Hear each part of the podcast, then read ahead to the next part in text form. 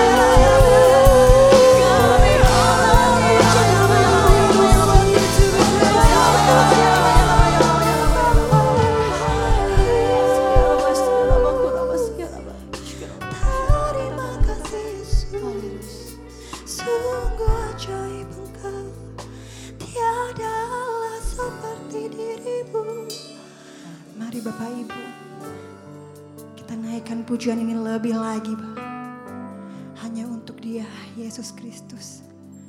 Hanya jemaat saja mari kata.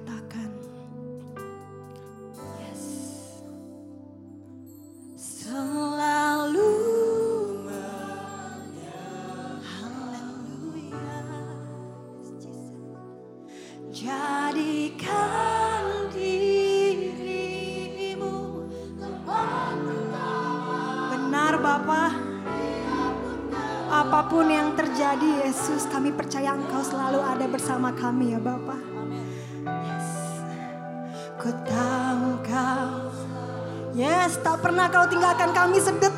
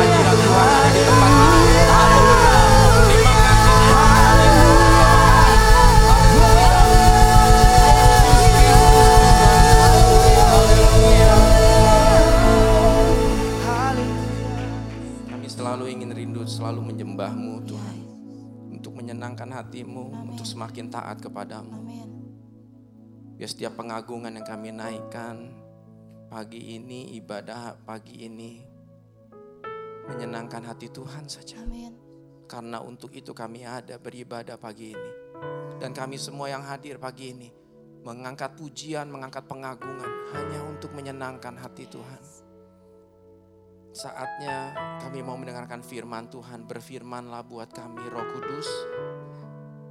Urapi hambamu, urapi kami semua yang mendengarkan supaya hamba bisa menyampaikan firman Tuhan dengan jelas. Kebenaran firman Tuhan dinyatakan, kuasa firman Tuhan bekerja saat ini. Dan kami semua bisa menyimak firman Tuhan dengan baik sehingga kami bisa mengerti dengan jelas dan melakukannya dengan tepat. Berfirmanlah roh kudus ambil alih pemberitaan firman Tuhan saat ini. Di dalam nama Tuhan Yesus Kristus kita yang siap untuk menyimak firman Tuhan dengan semangat katakan Amin. Amin. Silakan duduk Bapak Ibu Saudara semuanya. Shalom Bapak Ibu Saudaraku yang ada di tempat ini maupun yang di rumah. Selamat Natal Bapak Ibu Saudaraku. Senang Natal? Tergantung Pak, gitu ya. Ya, kita semua memperingati Natal di mana Tuhan Yesus pernah datang sebagai manusia, dia ada di dunia ini dengan satu tujuan, menyelamatkan manusia yang mau percaya kepada dia. Eh, Bapak Ibu, ketika apa seorang pria menikah dengan seorang wanita, lalu pada satu waktu dikaruniai seorang anak. Hei, papa mama yang sudah jadi papa mama, girang atau enggak sih? Ya ada sih yang nggak girang, ada nggak? Ada karena duitnya belum cukup jadi ah kaget gitu ya. Tapi rata-rata wajarnya sukacita nggak? Sukacita, girang, senang. Gimana dengan engkong emak? Kakek nenek? Waktu dapat cucu, bukan dapat anak, bukan. Waktu dapat cucu, girang engkong emak? Girang karena melalui cucu ini lahir tanda keturunan keluarga ini masih bergerak, masih berjalan terus. Wah girang papa mama, engkong emak juga girang. Tapi apa kata surga? Yuk mari kita lihat. Yesaya 9 ayat 5, apa kata firman Tuhan? Sebab seorang anak telah lahir untuk kita, seorang putra telah diberikan untuk kita. Lambang pemerintahan ada di atas bahunya dan namanya disebutkan orang penasehat ajaib, Allah yang perkasa, Bapa yang kekal, Raja damai. Apakah kita girang, senang, sukacita ketika firman Tuhan mengatakan ini buat saudara dan saya? Nah kan kurang girang kan? Surga yang mengatakannya bahwa surga Allah di surga mengirimkan seorang anaknya, putranya yang tunggal datang ke dunia ini. Harusnya kita lebih girang lagi. Kenapa? Nanti kita mau lihat. Apakah kita girang lebih girang daripada ketika kita terima anak kita? Apakah kita lebih senang mendengar berita ini, lebih senang daripada seorang kakek nenek menerima cucunya? Anak yang diberikan dari surga buat kita. Dia bukan anak yang sering kali merepotkan kita. Yang dikirimkan dari surga bukan untuk bikin kita susah, bukan untuk kita bikin kita pusing. Seringkali anak-anak kita, cucu kita bikin kita pusing. Tapi kita girang banget. Surga tidak mengirim sesuatu yang menyusahkan hidup kita. Malah yang dikirim putra tunggal Allah, dia sanggup menghapus dosa manusia. Yang dikirim dari surga, dia sanggup menyelamatkan manusia. Yang dikirim dari surga adalah seorang pribadi, satu pribadi yang sanggup membawa manusia masuk surga. Dan lagi yang dikirim dari surga adalah yang sangat baik, yang sanggup menyertai kita ke mana pun kita ada. Seorang putra yang dikirim dari surga, dia sanggup menolong kita, yang sanggup membela kita, yang sanggup menyembuhkan kita, yang sanggup melakukan banyak hal yang terbaik untuk saudara dan saya. Di ayat yang sama, terjemahan bahasa Indonesia masa kini bilang begini, seorang anak telah lahir bagi kita, kita dianugerahi seorang putra. Ia dinamakan penasehat bijaksana, Allah perkasa, Bapa kekal, Raja damai. Anak yang diberikan dari surga yang kita kenal di dalam nama Yesus Kristus. Yang percaya dan setuju katakan. Dia datang untuk menjadi pemimpin buat saudara dan saya. Pemimpin hidup, memimpin hidup saudara dan saya. Lambang pemerintahan ada di atas bahunya, artinya adalah otoritas, kekuatan, kuasa yang dia bawa dari surga untuk bertanggung jawab memimpin hidup kita yang percaya kepada dia. Wow. Kita senang waktu terima anak, tapi waktu anak itu bertumbuh jadi remaja, berapa banyak ketika anak kita jadi remaja, itu jadi anak yang sangat menjebalkan buat kita. Ayo ngaku. Ini anak siapa sih? Kayak siapa sih? Kayak Anda. Merepotkan kalau dia bertumbuh, dia berhasil, kita senang. Tapi kalau dia ngaco, kita sampai tua. Kesedihan satu-satunya karena anda lihat anak-anak kita. Tapi yang surga kirimkan. Wow, dia bertanggung jawab untuk memimpin hidup saudara dan saya. Yang jadi masalah, kita yang diberi hadiah dari surga, apakah engkau mau dipimpin hidupmu? Lambang pemerintahan ada di atas bahunya dan namanya disebut orang. Ia dinamakan, dia dinamakan, diberi julukan. Yang pertama, penasehat ajaib. Di BIMK dipakai kata penasehat bijaksana. Apa sih artinya penasehat? Orang yang mengajar yang baik itu penasehat. Banyak orang di muka bumi ini yang bisa jadi penasehat. Tapi penasehat yang ajaib hanya Yesus Kristus Tuhan. Banyak orang bisa mengajar yang baik, banyak orang bisa jadi penasehat. Tapi dia tidak bisa. Seringkali nasihat yang baik yang dia berikan, ajaran yang baik dia yang dia berikan, banyak kali tidak bijaksana. Banyak orang bisa memberi nasihat yang baik kepada banyak orang, tapi banyak kali dan sering kali dia tidak bisa memberi nasihat dengan cara yang ajaib.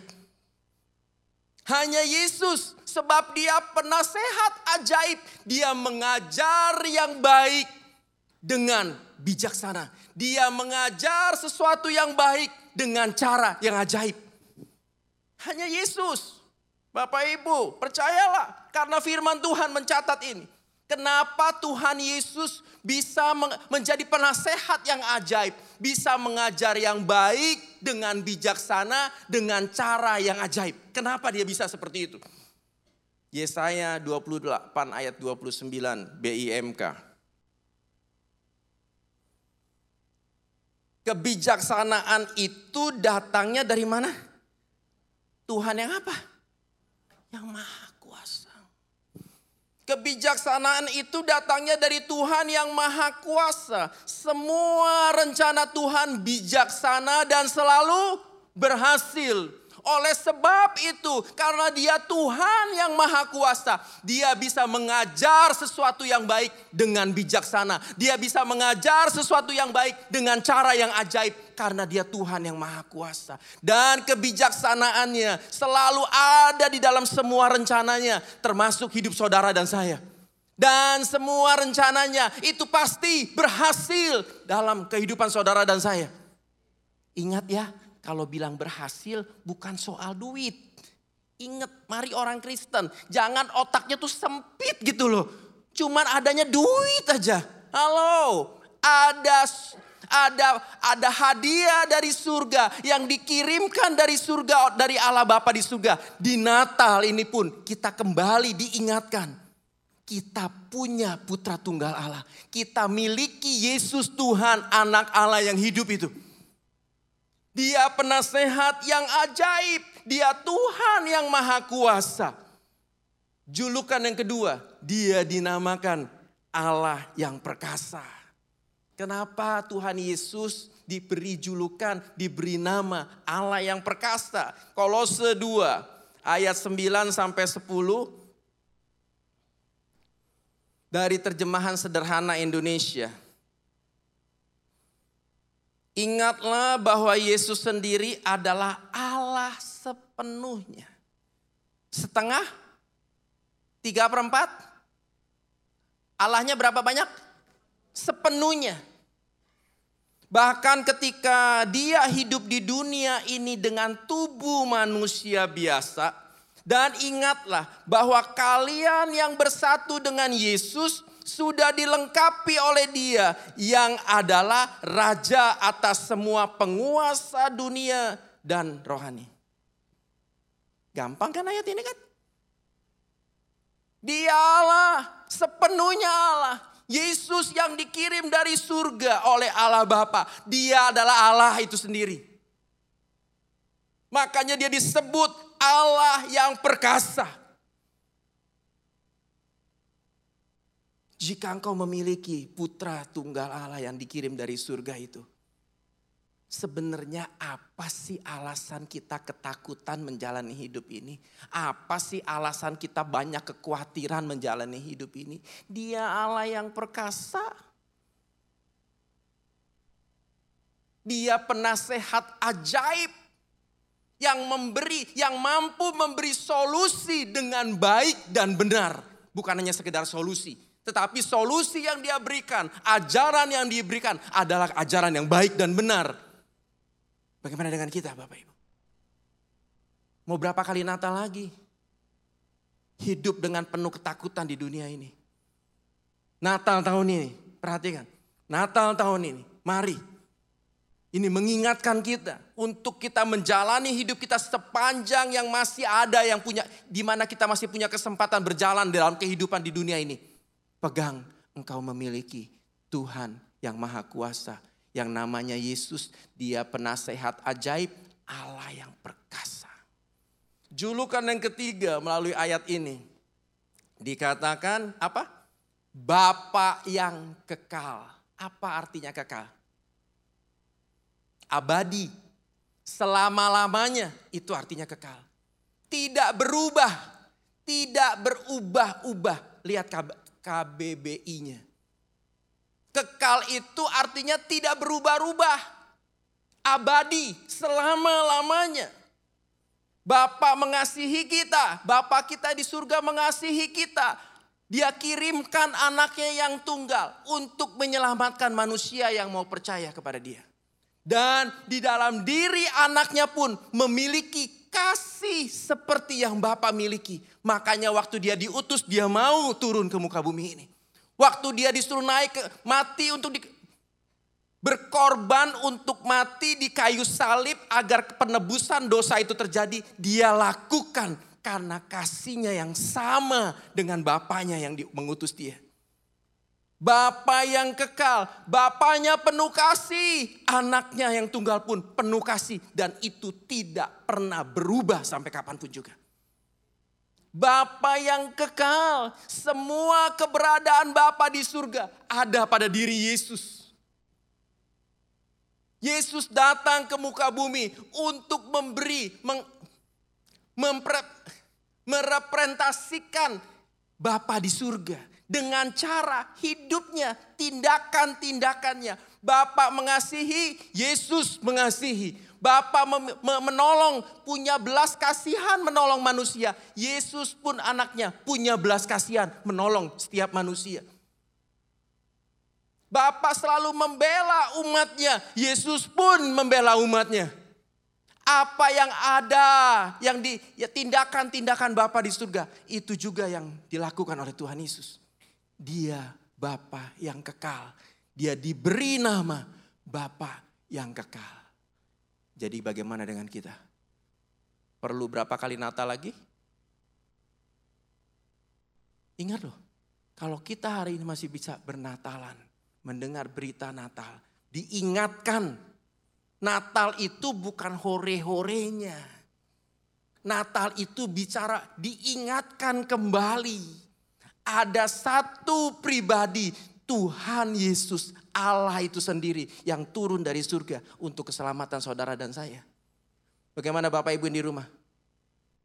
Perlu Natal berapa kali lagi untuk kita semakin mengenal pribadi Allah yang pernah dikirimkan oleh Bapa di surga. Pribadi Tuhan Yesus yang pernah dikirimkan hidup sebagai manusia seutuhnya. Ketika dia sebagai manusia seutuhnya ada sifat Allah penuh di hidup dia. Ayat tadi mengatakan penuh. Kealahannya itu penuh. Bagaimana dengan kita? Masih penuh dengan kebimbangan? Masih nggak yakin kau selamat? Setelah jadi sekian lama, sekian sekian lama jadi orang Kristen? Julukan yang keempat. Oh sebelumnya. Mazmur 103 ayat 13. Seperti apa sih Bapak yang kekal? Seperti Bapak sayang kepada anak-anaknya. Hai papa-papa, sayang sama anak-anak? Para mama?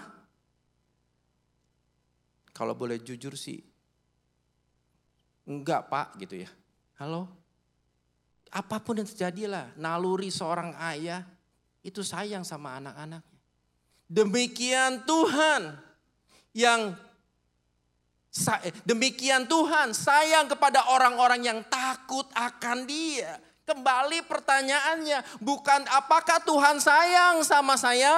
Bukan pertanyaannya. Pertanyaannya, apakah saudara dan saya hidup takut akan Tuhan? Jika kita adalah orang yang hidup takut akan Tuhan, maka kita adalah anak-anak yang disayang oleh Tuhan. Seperti Bapak sayang anak-anaknya. Kalau bagi papa-papa atau mama-mama yang kurang sayang anaknya, emang gak cocok sih, agak bingung dengar ayat ini. Gue kurang sayang, berarti Tuhan juga kurang sayang sama aku. Kenapa? Kenapa kita kurang sayang sama anak kita? Ayo jawab. Anak-anak kenapa gak disayang sama papa mama? Papa mamanya aja rese. Bukan, mungkin karena kitanya gak jadi anak yang baik, yang patut disayang. Papa mama harus sayang sama anak-anak. Siapa pun modelnya dia, dia tetap anak kita. Setuju? Ketika kita ditemukan oleh Tuhan Yesus, kita baik sekali. Ayo jujur. Ini streaming sih jadi. Yang keempat, nama yang diberikan oleh Tuhan Yesus. Raja Damai. Punya damai Natal? Justru Pak kalau Natal lagi begini tes saya banyak utang. Hilang damainya karena beli baju ini, beli baju itu, beli baju ini. Mau pamer kan? Masa nggak pamer baju baru Natal? Nanti sangkanya orang Kristen miskin amat. Kalau Natal datang Pak saya sesek Pak. Orang pada seneng saya sesek. Bukan. Natal bukan bicara tentang perayaan. Natal bicara bukan tentang aksesoris. Natal bukan bicara tentang baju baru sama itu terlalu ece-ece Bapak Ibu. Natal bicara seorang putra dikirim dari surga yang sanggup menyelamatkan saudara dan saya. Dan putra yang dikirimkan itu bukan yang manusia biasa yang sering kali ngerepotin kita. Dia raja damai. Yang setuju dan percaya katakan Roma 5 ayat 1. Keren banget loh. Sebab itu kita yang dibenarkan karena iman, kita hidup dalam damai sejahtera dengan Allah oleh karena Tuhan kita Yesus Kristus. Jelas dong ayat ini gampang dimengerti dong. Kita dibenarkan karena iman kita hidup dalam damai sejahtera. Harusnya Natal selalu mengingatkan kita, kita ini orang percaya, orang yang sudah dibenarkan harus hidup dalam damai sejahtera. Tenang aja, karena kita punya Tuhan yang penasehat ajaib. Allah yang perkasa, Bapak yang kekal, Rajanya damai. Mengapa ketika kita diben, mengapa ketika kita dibenarkan karena iman bisa menjadikan kita hidup damai sejahtera dengan Allah? Roma 8 ayat 2 terjemahan sederhana Indonesia. Inilah yang terpenting. Melalui persatuan dengan Kristus, kita menerima roh Allah yang memberi hidup dan kita dibebaskan dari kuasa dosa yang membinasakan.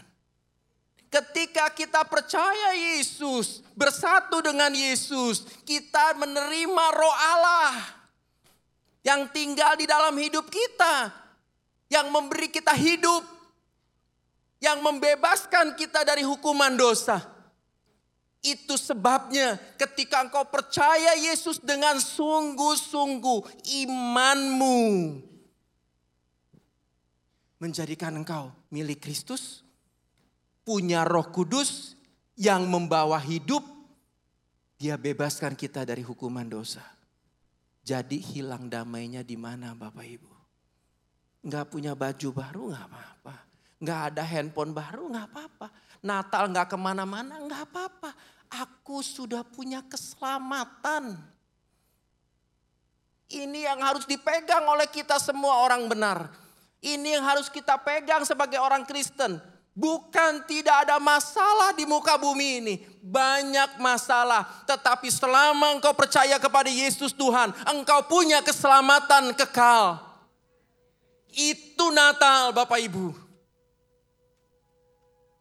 Kita pengen saya juga senang kok kalau punya sesuatu yang bagus, sesuatu yang bagus. Senang, senang. Waktu kita kehilangan sesuatu yang bagus, ada sedih. Tetapi nggak sedih bertahun-tahun. Enggak, enggak dua hari, dua jam, ya udahlah, udahlah. Kenapa? Kita mesti sadar kita punya keselamatan yang dilakukan oleh Tuhan Yesus Kristus. Hanya Tuhan Yesus Kristus yang sanggup menyelamatkan manusia. Gimana dengan kita? Berapa lama sudah jadi orang Kristen? Berapa lama, berapa kali kita merayakan Natal? Apakah kita sadar ini? Dia Raja Damai. Berapa banyak kita Natal sering kali kehilangan damai. Tadi kan saya di awal sudah katakan. Natal kehilangan damai. Ribut satu dengan yang lain antara panitia. Karena capek, dua hari sekali latihan, dua hari sekali latihan, hujan mesti datang karena aku komitmen dengan pelayananku. Waktu kecapean, waktu terjadi benturan, kita jadi ngamuk satu dengan yang lain. Panitia jadi clash satu dengan yang lain. Hilang damai sejahtera, lupa. Mari buru-buru kendalikan diri. Kuasai diri. Sorry ya, tadi aku marah-marah. Jangan mau kehilangan damai sejahtera. Waktu tidak terpilih menjadi orang yang mengisi acara Waktu tidak terpilih jadi WL, waktu tidak terpilih jadi singer, kita kehilangan. Ini gereja salah pilih, mestinya aku yang suaranya bagus. Mungkin kau punya suara bagus, tapi kau tidak punya karakter yang bagus. Natal bukan sesuatu tentang nilainya yang ada di muka bumi ini. Bukan. Natal bicara tentang seorang putra yang dikirim dari Bapa di surga hadiah dari surga yang sanggup menyelamatkan manusia. Itu Natal. Amin Bapak Ibu. Bisa semakin menerima, mengerti, memahami Yesaya 9 ayat 5. Tunduk kepala dan naikkan pujian ini.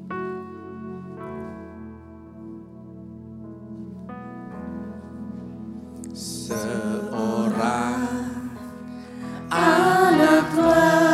nyanyinya dengan hati Bapak Yang hafal tutup mata saja. Seorang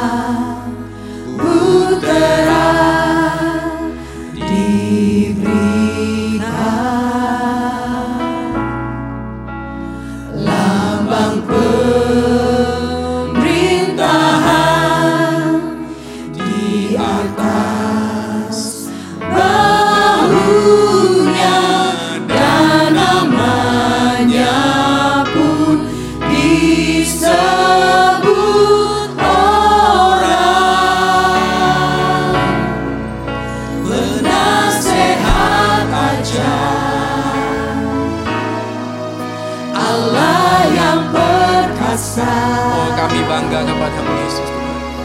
Bapa yang kekal Raja damai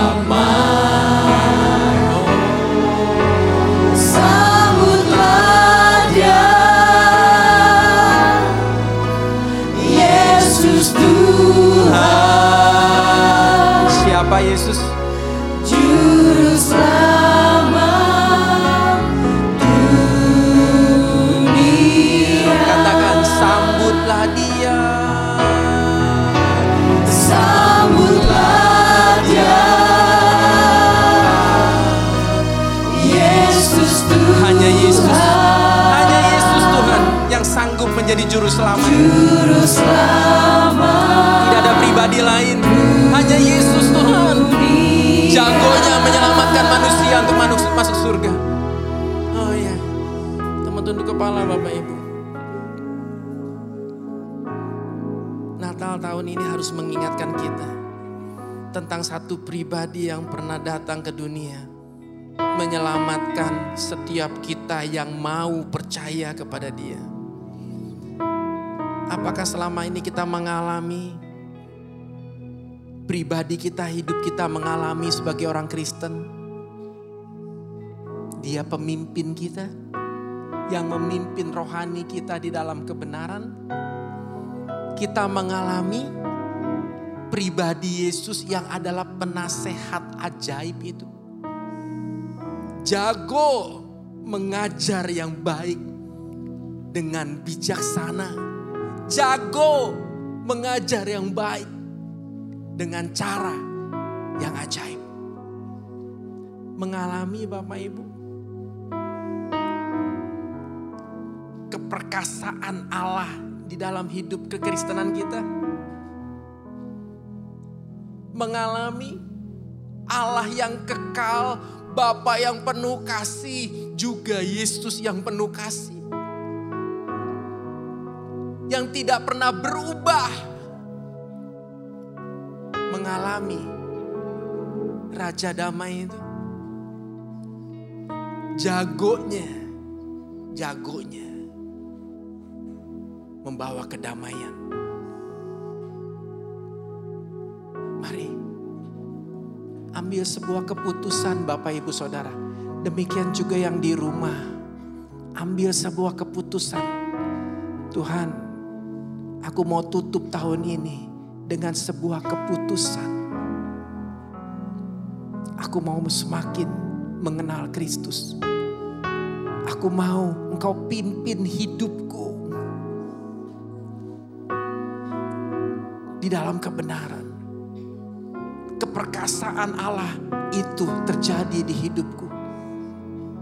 Supaya orang di luar sana melihat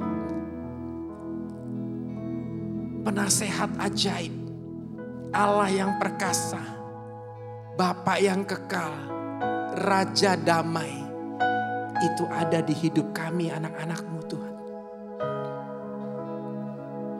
Tuhan yang tolong, Engkau yang melawat umatmu saat ini. Hatinya, pikirannya, Tuhan tolong dalam nama Yesus. Biar Natal tahun ini penuh makna, penuh arti. Dan karena kami berpegang pada firman Tuhan.